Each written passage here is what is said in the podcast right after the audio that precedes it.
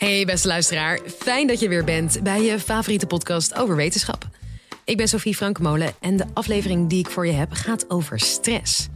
En dat je daar spreekwoordelijke grijze haren van krijgt is één ding, maar zou dat ook letterlijk zo zijn? In dit college vertelt psycholoog Marieke Tollenaar van Universiteit Leiden wat te veel stress doet met je jeugdige uitstraling en met je hoofdhaar. Dit is de Universiteit van Nederland.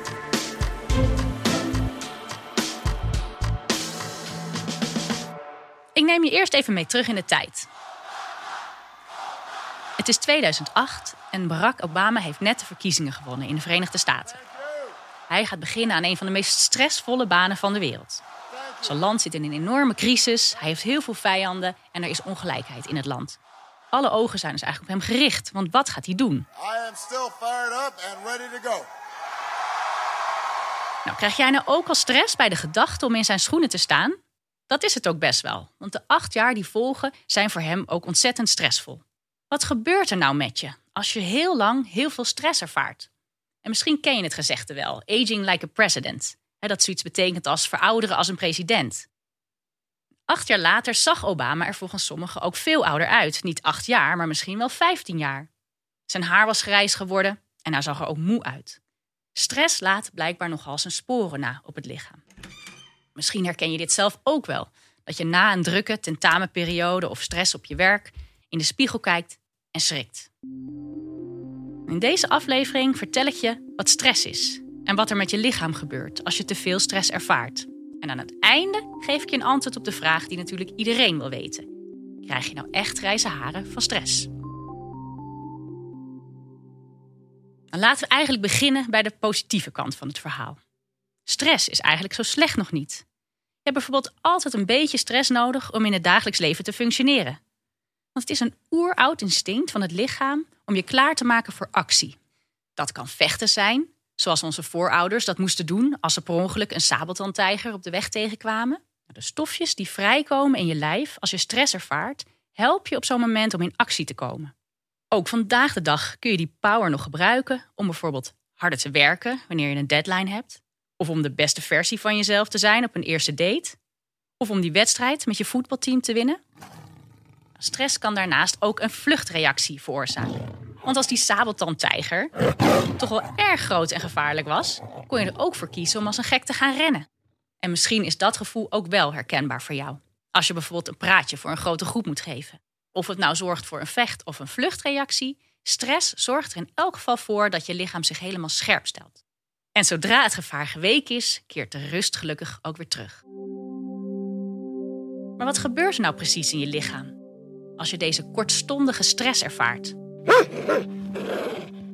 Laat ik als voorbeeld nemen dat er een grote hond blaffend op je af komt rennen. Jouw hersenen merken dan dat er een situatie is ontstaan waardoor je alerter moet worden. Om preciezer te zijn is dat het hersengedeelte dat de amygdala heet. Dit stuk in de hersenen krijgt continu prikkels uit je lichaam doorgestuurd en moet dan beslissen. Wat is er aan de hand? En hoe bereid ik het lichaam hierop voor? In dit geval snapt je lichaam een grote hond. Gevaar, dus doe iets. Zodra de amygdala doorheeft dat er een gevaarlijke situatie is, geeft hij een signaal aan de hypofysieklier in je hersenen dat er hormonen naar je lichaam toe moeten worden gestuurd. Hormonen zijn stofjes die via je bloedbaan ervoor zorgen dat je lichaam aangestuurd wordt en weet wat het moet doen. Dus een soort van informatieverspreiders. En in het geval van stress zorgt de hypofyse dat er stresshormonen vrijkomen, namelijk adrenaline en cortisol. Nou, door adrenaline gaat je hartslag en je bloeddruk omhoog en worden je vaten nauwer, zodat jij super gefocust raakt en kan reageren op die blaffende hond die nu wel heel dichtbij komt. Cortisol volgt juist iets later en die zorgt ervoor dat de benodigde energie in je lichaam wordt vrijgemaakt door je bloedsuikerspiegel te verhogen. Interessant aan cortisol is wel ook dat het andere delen van je lichaam platlegt, die op dat moment niet zo belangrijk zijn. Denk bijvoorbeeld aan het immuunsysteem, de spijsvertering of het reproductiesysteem. Op die manier kan je lichaam zich geheel focussen op het oplossen van die dreigende situatie. Nou, zodra die blaffende hond weg is en het gevaar geweken is, komt er een seintje vanuit de hersenen naar je lichaam dat het gevaar geweken is en kan je lichaam weer in de relaxmodus. Oké, Stress is dus een manier om hele gevaarlijke situaties te overleven. Maar in onze huidige maatschappij zijn er eigenlijk helemaal geen constante bedreigingen die gaan over leven en dood. Niet zoals bij onze voorouders. In het geval van nu gaat het meestal om problemen die we in ons hoofd creëren. Want zeg nou zelf, een strakke deadline op je werk is niet echt een levensbedreigende situatie. Maar misschien ervaar je het wel zo, als jij het gevoel hebt dat er heel veel van afhangt. Tegenwoordig is het probleem dat we de hele tijd zo ontzettend druk zijn met werk, vrienden, familie en alle andere honderden dingen die we goed willen doen, dat het ook kan voelen alsof je niet mag falen. Je hebt ook de hele tijd ontzettend veel verschillende prikkels. Een beetje stress bij een deadline op je werk is natuurlijk prima. Het laat je juist gefocust werken en daardoor ook je werk goed doen. Maar wat als je daarna nog een deadline hebt en ook midden in een verhuizing zit en in verwachting bent van je eerste kind? Nou, dan stapelt dit zich misschien al snel op. Waardoor je hersenen stresshormonen rond blijven sturen in je lichaam. En je lichaam denkt dat het constant in een gevaarlijke situatie zit. Nou, dit noemen we nou chronische stress. En doordat onze wereld zo veranderd is, heeft een derde van de Nederlandse bevolking op enig moment wel met deze chronische stress te maken. Afgelopen 10 jaar hebben we ook gezien dat het aantal mensen met stressgerelateerde klachten toeneemt. Zo'n 15% tot 20% van de werknemers loopt tegenwoordig rond met burn-out klachten. En angst- en depressieklachten komen daarnaast voor bij ruim 30% van de bevolking.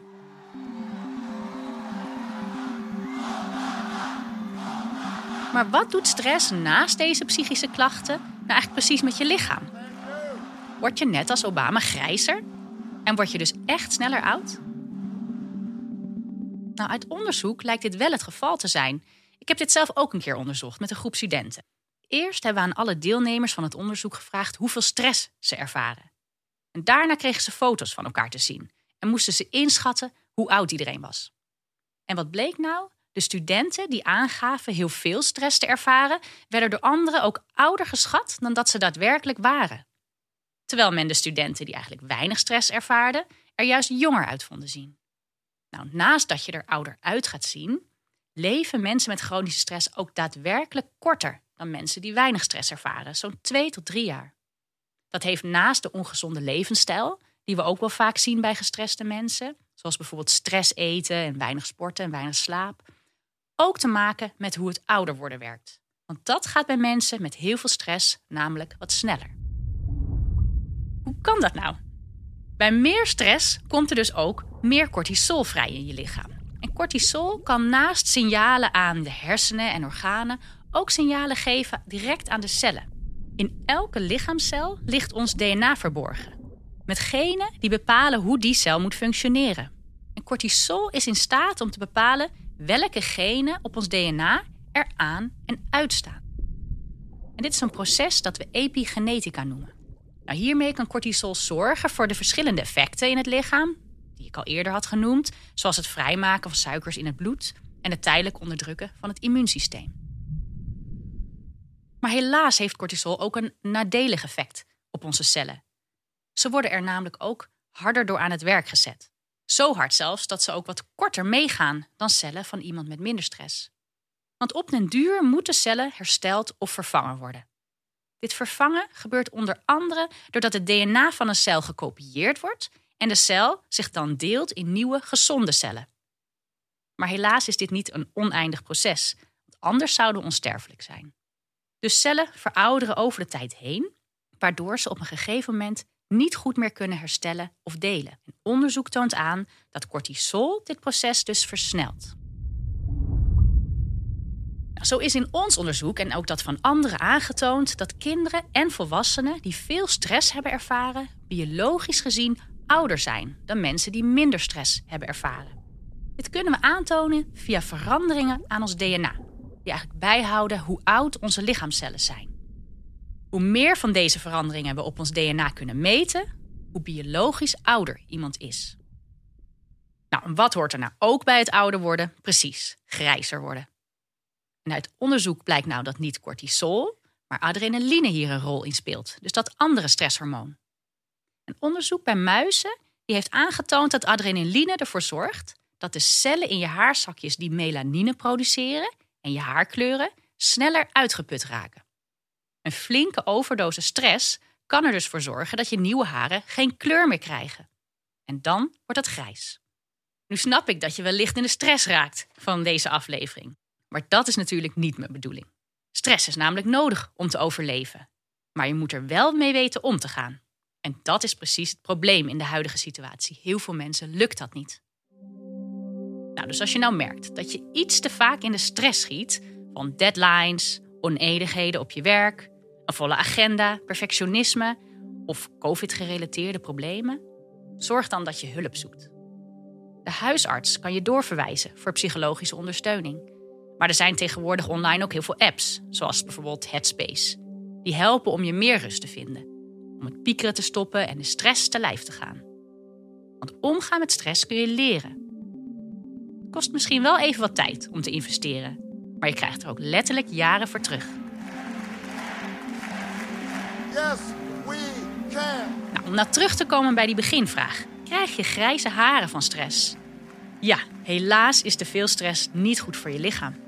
Stresshormonen doen na een lange tijd meer kwaad dan goed. En daar krijg je dus ook grijze haren van. Obama, die kon maar 8 jaar president zijn. En misschien voor hem maar goed ook. Want voor zijn gezondheid is het waarschijnlijk beter dat hij het daarna wat rustiger aan kon doen. Google vooral eens Obama 2008 en 2016. En wellicht vind je dan de motivatie om te leren hoe je beter met stress om kan gaan. Je lichaam zal er blij mee zijn.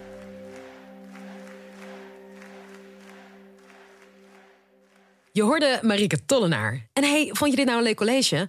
Word dan vriend van de show. Voor maar $2,50 per maand kun je ons al steunen. En met jouw hulp kunnen wij 2 keer per week een podcastaflevering blijven uitbrengen. Zodat iedereen kan blijven leren van de allerleukste wetenschappers van Nederland. Dus waar wacht je nog op? Word lid van de nieuwsgierigste vriendengroep van Nederland via de link in de beschrijving. Tot de volgende!